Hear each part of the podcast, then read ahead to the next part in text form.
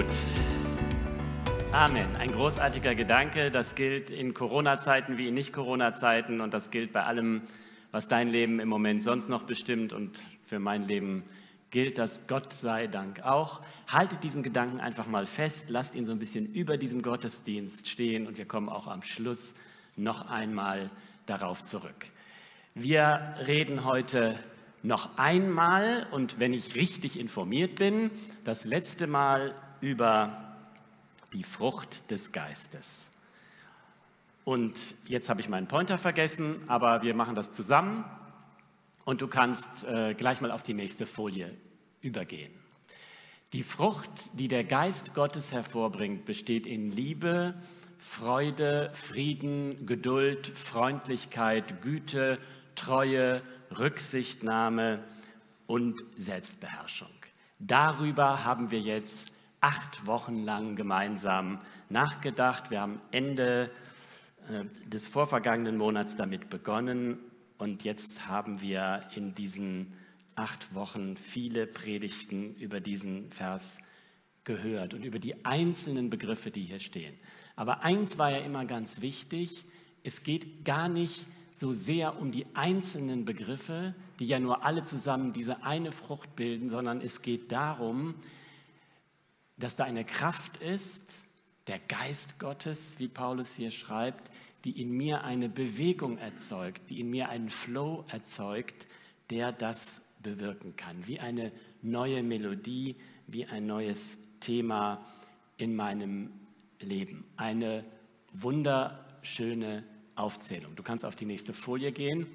Und wir werden, werden, sollten das hier nicht abschließen, ohne kurz daran zu denken, dass es ja in der Tat eine Liste ist, die uns da gegeben wird. Und ähm, ich weiß nicht, wie ihr so mit den Listen, wie ihr mit Listen in eurem Leben umgeht. Es gibt ja Listenmenschen und Nicht-Listenmenschen. Manche schreiben sich jeden Tag eine Liste, was sie zu tun haben manche vielleicht nur einmal im Monat. Ich bin jetzt selbst persönlich nicht so ein ganz großer Listenmensch, nur wenn es richtig eng wird in meinem Leben, dann fange ich auch an, mir Listen zu schreiben. Wenn es richtig ernst wird, ich bewundere immer die, die das viel tun, ist vielleicht auch eine Mentalitätssache. Also ich, die gute Nachricht ist für alle Listenmenschen, Gott hat in der Bibel schöne Listen für euch. Eine haben wir jetzt vor uns, wir werden auch noch weitere Listen zur Kenntnis nehmen. Ich habe euch hier mal nur ein Buch abgedrückt, ein wunderschönes Buch äh, von einem Mann, der sich mal die Mühe gemacht hat, die schönsten Listen zusammenzutragen, die jemals geschrieben wurden. Und äh, aus urheberrechtlichen Gründen kann ich euch das jetzt natürlich nicht äh, im Einzelnen zeigen, aber er hat ganz, ganz tolle Sachen zusammengetragen aus der Geschichte und immer die Originalliste, die irgendwo gefunden worden ist, mit Übersetzung. Ich habe hier eine euch nur mal mitgebracht, ähm, die wollte ich euch nicht vorenthalten, von Johnny Cash, einem der berühmtesten Country-Musiker aller Zeiten, 2003 gestorben, auch ein äh, gläubiger Mensch, Freund von Billy Graham. Und ähm, er äh, hat auch ein schwieriges Leben gelebt, wie die meisten Künstler aber an bestimmten Dingen immer festgehalten. Und für ihn war neben dieser Beziehung zu Gott auch seine Frau immer ganz, ganz wichtig. Ganz ungewöhnlich für einen Künstler. Er hat sie 1956 kennengelernt, June. Und äh, die beiden sind zusammengeblieben, bis sie beide gestorben sind 2003. Sind beide im gleichen Jahr gestorben. Und äh, diese Liebe zu seiner Frau, die hat sich bei ihm bis in seine Alltagslisten ähm, eingegraben und hier ist eine Liste undatiert von ihm. Die hat zehn Punkte, ist also so eine kleine To-Do-Liste auf so einem Formular, was er sich an dem Tag scheinbar vorgenommen hatte. Erstens, not smoke, also nicht rauchen. Zweitens, kiss June, June küssen. Drittens, not kiss anyone else. Drittens, keinen anderen, keine andere küssen. Viertens, Koch, also husten. Fünftens, Pi. Okay, also Pipi machen. Sechstens, eat, essen. Siebtens, not eat too much, nicht zu viel essen. Achtens, worry, sich kümmern. Neuntens, go see Mama, Mama besuchen. Müssen wir jetzt unter Corona-Zeiten vielleicht etwas anders durchdeklinieren. See her per, per Zoom oder ähm, einfach mal anrufen. Und zehntens, practice Piano, Klavier üben. Das musste er auch. Also das ist eine Liste von Johnny Cash. Ich weiß nicht, was ihr so für Listen habt. Ich finde es toll, dass wir uns jetzt acht Wochen mit dieser Liste, die Gott uns hier aufgeschrieben hat, beschäftigen konnten. Und wir werden heute auch noch mal auf ein, zwei andere Listen gucken, die irgendwie ja auch damit in Verbindung stehen. Wir gehen auf die nächste Folie. Die Listen. Wir haben die Liste jetzt schon wirklich gut abgearbeitet. Wir haben am 30.08. begonnen mit einem Einstieg über diesen Flow des Geistes in unserem Leben. Esther hat am 6.9. über Freundlichkeit gesprochen. Dann kamen Geduld und Geduld war der äh, Ezekiel. Äh, dann kam Frieden und Treue, das hat der Michael gemacht. Der Benny hat über Freude gesprochen und der Chan hat letzte Woche hier über Selbstbeherrschung gesprochen. Und ihr findet ja alle diese Predigten immer auf gottesdienst-tv.de, wenn ihr das nochmal nachhören wollt oder vielleicht was verpasst habt. Und jetzt gehen wir eine Folie weiter und sehen nochmal diesen schönen Vers und gehen gleich auf die nächste Folie und wollen nochmal ganz kurz uns klar machen, dass es hier nicht darum geht, dass wir uns einfach mehr Mühe geben, dass wir jetzt all diese schönen Begriffe gehört haben und wir jede Woche rausgegangen sind mit dem Vorsatz, okay, ich bin jetzt also viel, ich werde mich viel mehr freuen, ich werde mich viel mehr selbst beherrschen. Ich weiß nicht, wie das letzte Woche so bei euch gelaufen ist. Das ist zwar ein guter Vorsatz, aber am Ende bringt es das nicht. Und Paulus geht es hier im Galaterbrief um etwas ganz anderes. Ich wiederhole das jetzt nicht alles, aber er sagt, Du kannst dich von diesem Flow, von diesem Strom, der in deinem Leben das bewirkt, wonach du dich sehnst, ohne dass das zum Krampf wird, von dem kannst du dich auf zwei verschiedene Weisen abreißen und abtrennen. Und die erste Weise ist die, dass du die Verbindung zu Gott ganz einfach getrennt hast. Und das ist der Zustand, in dem sich jeder Mensch erstmal befindet und die meisten ja auch bis heute. Und wenn ich mich von Gott abreiße, dann bin ich sozusagen nur noch ich. Paulus sagt das, dann bin ich im Fleisch. Das, das ist damit gemeint. Ich bin nur noch ich. Es klingt erstmal gut, nur noch ich. Dann, dann bin ich ja, habe ich ja eine Art von Freiheit, aber diese Freiheit wird ganz schnell zur Sklaverei. Wenn ich, wenn ich nur noch ich bin, wenn ich denke, dass das nur noch alles Biologie ist, nur noch mein Körper, der das alles bestimmt, nur noch Synapsen, nur noch Moleküle, dann wissen auch die Philosophen, dann bleibt von der Freiheit ganz schnell nicht mehr viel übrig. Was dann bleibt, ist Mühsal wie, und wie Paulus das sind, das sind die Werke des Fleisches. Und Jesus ist der Mensch, der für uns den Rückweg in die Verbindung mit Gott geöffnet hat. Kein Mensch hat die Kraft, sich wirklich zurückzubewegen zu Gott. Das fängt auch damit an, dass keiner sich ja wirklich so ganz von Gott lösen kann. Wir bleiben ja seine Geschöpfe, aber Jesus ist für uns diesen Weg zu Ende gegangen. Keiner von uns hat in sich die Kraft, freiwillig zurückzukehren.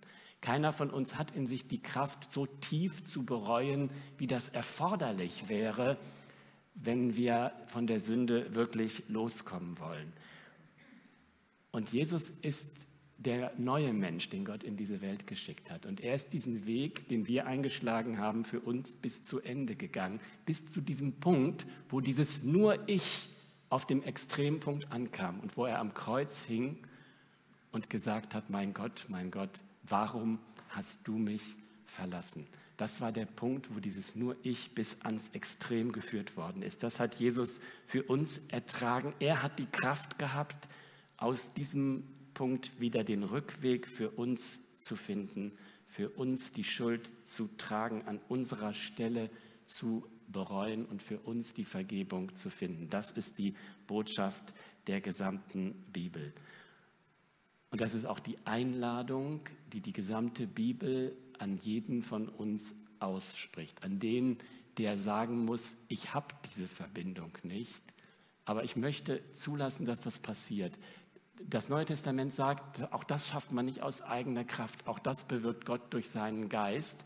Und du kannst, wenn du merkst, ich, irgendwie bin ich nicht so weit, du kannst aber vielleicht Gott sagen, dann bewirke es doch durch deinen Geist. Ich lade dich dazu ein. Ich möchte, ich kann diese Entscheidung gar nicht selber treffen, aber ich glaube, wenn du Gott einlädst, viele, die hier sitzen, haben das erlebt, dann kommt etwas in Bewegung. Und dazu möchte ich dir Mut machen und mir selbst in meinem Leben auch immer wieder. Wir gehen auf die nächste Folie. Das ist das eine, was, was blockiert. Das andere ist das, was hier mit Religion steht. Etwas, was häufig passiert, wenn Menschen die Verbindung zu Gott dann doch wiederfinden oder wiederfinden wollen. Das ist der Weg der Religiosität, der Weg von Regeln, die man befolgt, regelorientierte Religiosität. Paulus nennt das hier in diesem Brief immer das Gesetz. Es ist ein Weg, auf dem ich das aus eigener Kraft versuche, so wie ich das für richtig halte.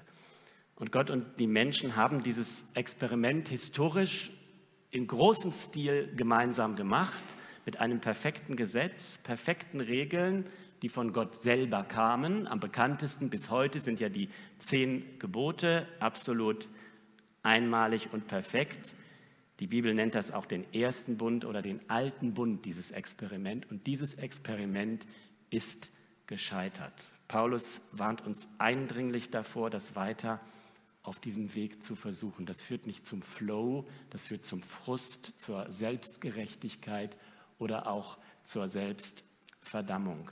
Und wir haben schon Ende August darüber gesprochen, was für ein Sprung das ist, sich auf etwas anderes einzulassen und sich davon vollständig zu lösen. Ein lieber Freund hier aus der Gemeinde hat mir einen, äh, im Nachgang eine Predigt zugeschickt von einem Prediger mit Namen Reinhard Hirtler und der hat dazu eine ganz schöne Geschichte erzählt. Er hat mal irgendwo gestanden und gepredigt und auch diese, diese Befreiung, diesen anderen Weg versucht zu erklären und dass man, wenn man mit diesem Geist Gottes unterwegs ist, tatsächlich nichts mehr zu tun hat mit Geboten und Gesetzen, weil das alles aus einer anderen Quelle kommt. Und dann hat jemand gesagt, ja, aber was ist mit den zehn Geboten? Du lebst doch auch nach den zehn Geboten. Und hat er gesagt, nein, ich lebe nicht nach den zehn Geboten. Die zehn Gebote sind ein Gesetz, und ich bin als Christ vom Gesetz vollkommen frei. Und die Leute waren erstaunt. Und ich merke, wenn ich es jetzt so sage, bin ich auch erstaunt. Und dann hat, dann hat sich einer gemeldet und gesagt, jetzt frage ich mal deine Frau was, die saß nämlich auch da, jetzt frage ich mal deine Frau, lebt dein Mann nach dem Gebot, du sollst nicht Ehe brechen?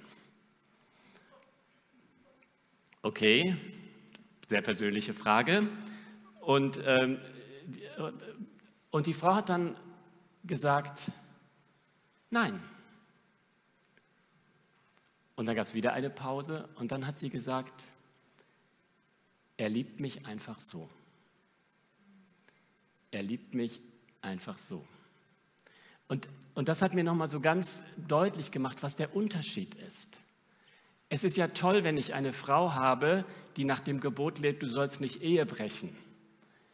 Aber wie viel toller ist das, wenn ich eine Frau habe, die einfach deswegen nicht die Ehe bricht, weil sie mich liebt.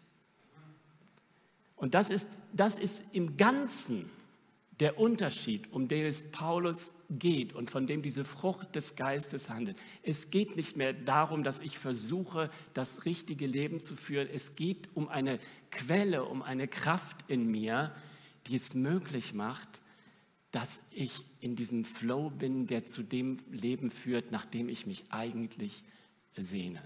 Und Paulus ist das ganz, ganz wichtig, diesen Unterschied deutlich zu machen. Und deswegen, wenn du jetzt mal auf die nächste Folie gehst, sagt er eben, es gibt diese neue Melodie, dieses, diesen neuen Geist, der in mein Leben hineinkommen kann. Und dann gehen wir auf die nächste Folie. Und dann haben wir das jetzt nochmal so vor uns. Und dann verstehen wir, wenn, wenn Paulus uns das hier so zeigt, dann, dann möchte er uns diese Früchte einfach so zeigen. Er legt sie quasi für uns ins Schaufenster.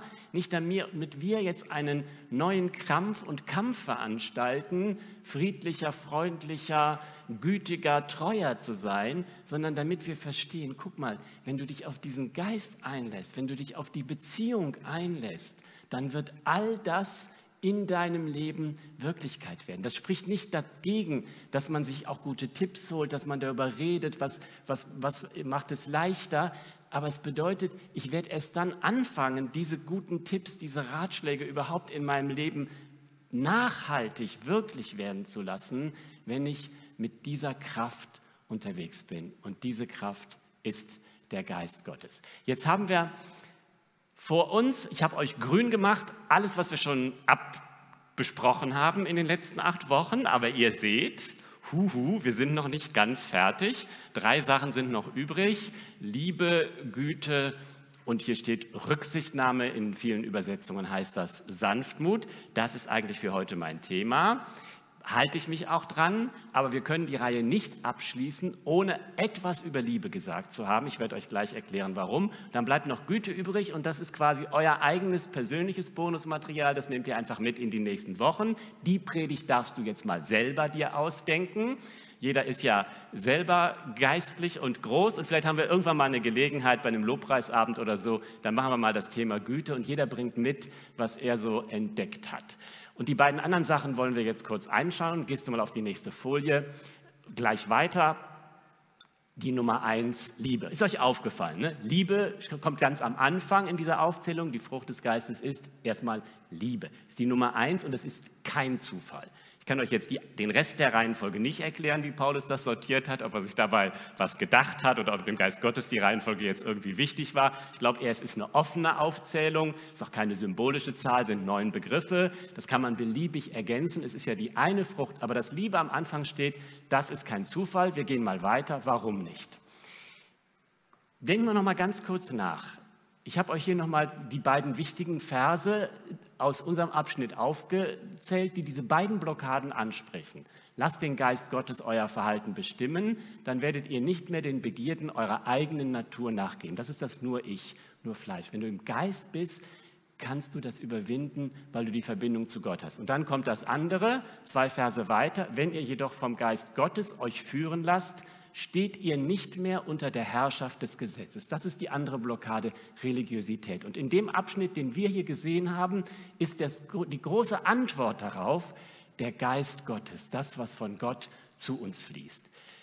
Und jetzt gehen wir eine Folie weiter und dann sehen wir, bevor Paulus das gesagt hat, in dem ersten Teil des fünften Kapitels, hat er auch schon mal über diese beiden Blockaden gesprochen. Ihr aber, Brüder und Schwestern, seid zur Freiheit berufen. Das fassen wir jetzt mal so auf, das soll frei fließen, was von Gott zu uns kommt. Allein seht zu, dass ihr durch die Freiheit nicht dem Fleisch Raum gebt. Da ist wieder diese Blockade, das nur ich. Und jetzt kommt die Antwort, sondern durch die Liebe diene einer den anderen. Und dann geht es gleich weiter denn das ganze Gesetz, da ist wieder die andere Blockade, die regelorientierte Religiosität, das ganze Gesetz ist in dem einen Wort erfüllt, liebe deinen Nächsten wie sich selbst. Das, was in dem zweiten Teil des Kapitels der Geist ist, ist im ersten Teil des Kapitels die Liebe. Und das bedeutet, im Grunde sind das zwei Worte für eine Sache. Es ist, heißt es an anderer Stelle, was Gott uns bringt, das Reich des Sohnes seiner Liebe. Der Galaterbrief sagt im Kapitel 4, haben wir letztes Mal, also am 30.08. auch gelesen, Gott hat den Geist seines Sohnes in unsere Herzen gesandt und dieser Sohn ist nach Kolosser 1 der Sohn seiner Liebe der Geist und die Liebe. Das sind eigentlich zwei Perspektiven auf diesen Flow Gottes, die uns zwei ganz wichtige Seiten dieser selben Sache zeigen. Und jetzt kannst du mal auf die nächste Folie gehen. Jetzt sind wir wieder bei den Listen. Da kommt nämlich jetzt die Brücke zu einer anderen ganz berühmten Liste im Neuen Testament, zum ersten, zu 1. Korinther 13. Und in 1. Korinther 13 ist praktisch das, das Gleiche, was wir in Galater 5 haben, unter der Überschrift Frucht des Geistes, komplett unter der Überschrift Liebe durchdekliniert. Und äh, ich kann euch das jetzt nicht ganz äh, vorlesen, das ist ja ein wunderschönes, eigentlich ein Gedicht, wo Paulus erstmal sagt, ohne die Liebe ist das alles total sinnfrei und wertlos. Und dann kommen diese positiven Aussagen, die Liebe ist langmütig, die Liebe ist gütig, sie neidet nicht, sie tut sich nicht groß und so weiter und so weiter. Dann kommen die negativen Aussagen, was die Liebe alles nicht tut. Sie benimmt sich nicht unanständig, sie sucht nicht das ihre, sie lässt sich nicht erbittern und so weiter. Eine traumhafte Liste, die das die das gleiche Thema unter der Überschrift Liebe behandelt. Und wenn ihr dann einmal weitergeht auf der Folie, dann heißt es ganz am Ende von 1. Korinther 13, von diesem Lied, 1. Korinther 13, Vers 13, nun aber bleiben Glaube, Hoffnung, Liebe, diese drei. Die Liebe aber ist die größte von ihnen. Also das ist schon stark. Also am Anfang des Kapitels war das okay, wenn du Werke hast, wenn du gerecht, wenn du spendest und so weiter, wenn du Sprachen hast. Liebe ist viel wichtiger. Hier ist es eine viel härtere Konkurrenz. Glaube, Liebe, Hoffnung. Die Liebe aber ist die größte unter ihnen. Der christliche Glaube hat im Zentrum dieses Thema Liebe. Deswegen ist dieser christliche Glaube so, hat sich so ausgebreitet damals in der Antike, weil es eine Welt war, in der das neu war und weil Menschen da waren, denen das plötzlich anzumerken war. An eurer Liebe werden sie euch erkennen. Das hatte Jesus schon gesagt.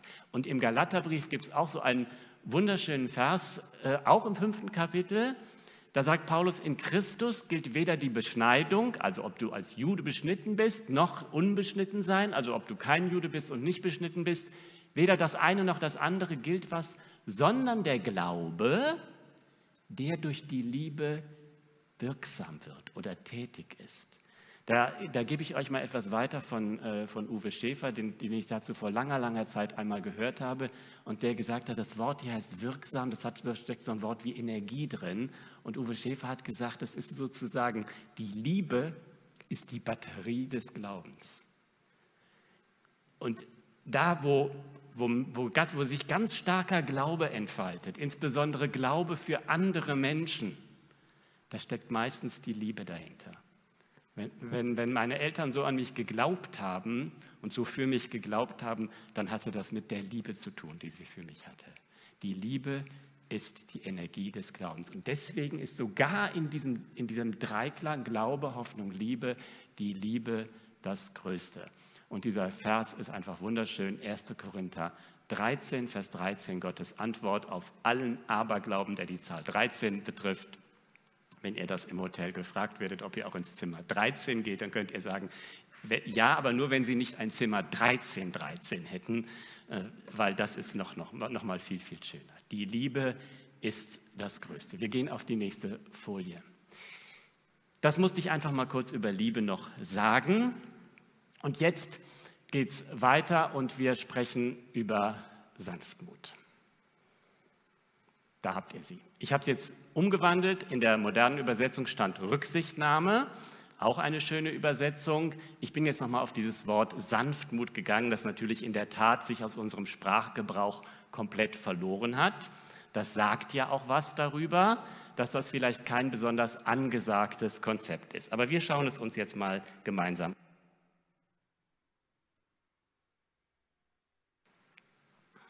Sanftmut ist nicht unbedingt als Begriff sehr attraktiv, aber ich glaube, das, was dahinter steckt, ist hochattraktiv. Geh mal auf die nächste Folie. Ich habe euch hier mal ganz viele Begriffe aufgeschrieben, die man alle für Sanftmut nehmen könnte. Verständnis, Teilnahme, Berücksichtigung, Pflege, Beachtung, Rücksicht, Toleranz, Gnade, Achtung, Milde, Respekt, Fürsorge, Sorgfalt, Geduld, Rücksichtnahme, Schonung, Großzügigkeit, Ruhe, Gelassenheit, Einfühlungsvermögen, Nachsicht, Behutsamkeit, Besonnenheit.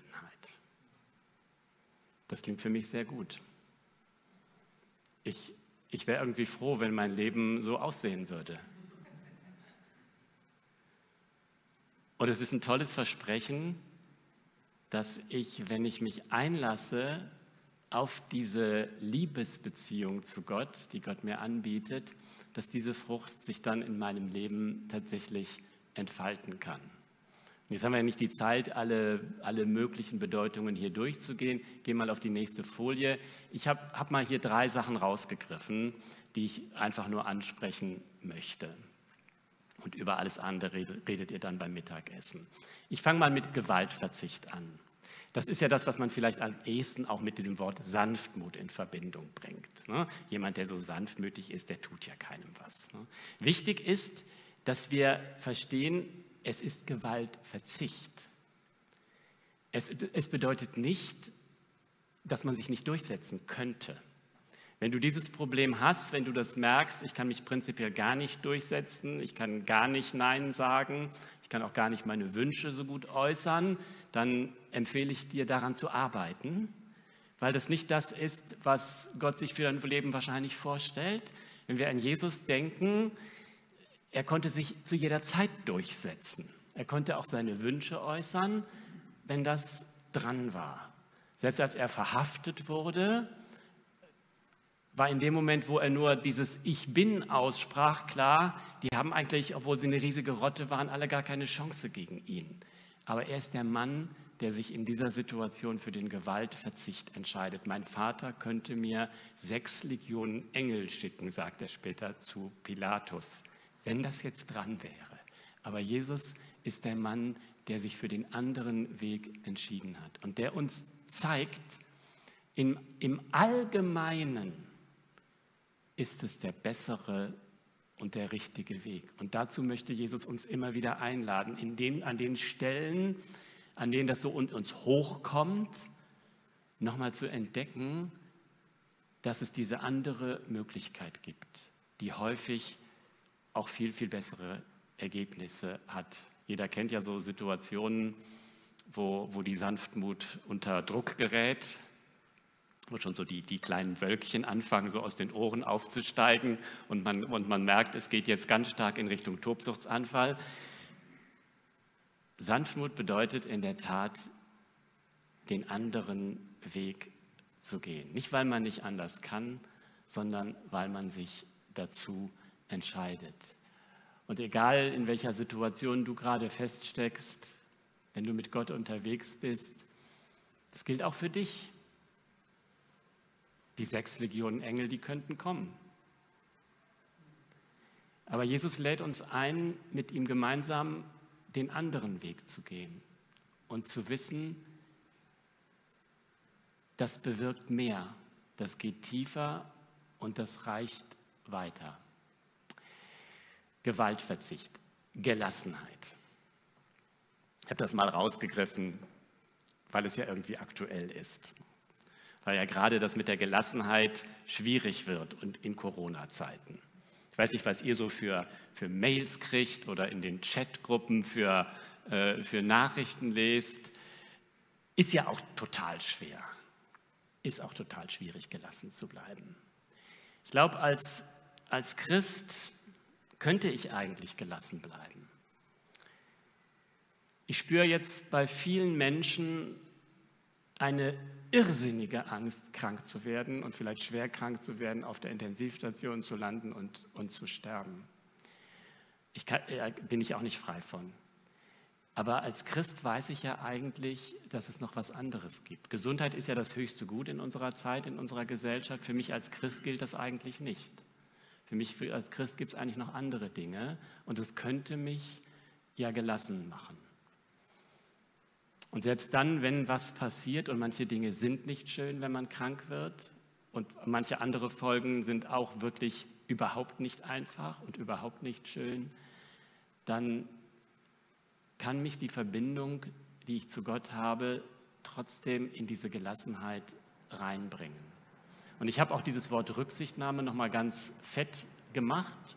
Es steht ja, stand ja ursprünglich in der modernen Übersetzung, die wir vor uns haben, auch so drin, Rücksichtnahme, weil ich glaube, dass das eben auch im Moment ein ganz, ganz großes Thema ist.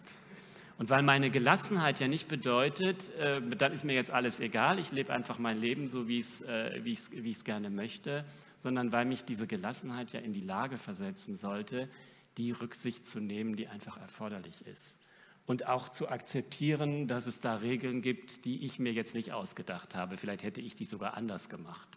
Also früher waren wir ja mal alle 80 Millionen Bundestrainer, als es nichts Wichtigeres gab als äh, Fußball. Das haben wir im Moment hinter uns. Aber jetzt sind wir ja quasi 80 Millionen Chefvirologen. Und ich verstehe das ja auch. Man darf sich ja, man soll sich ja auch seine Meinung bilden.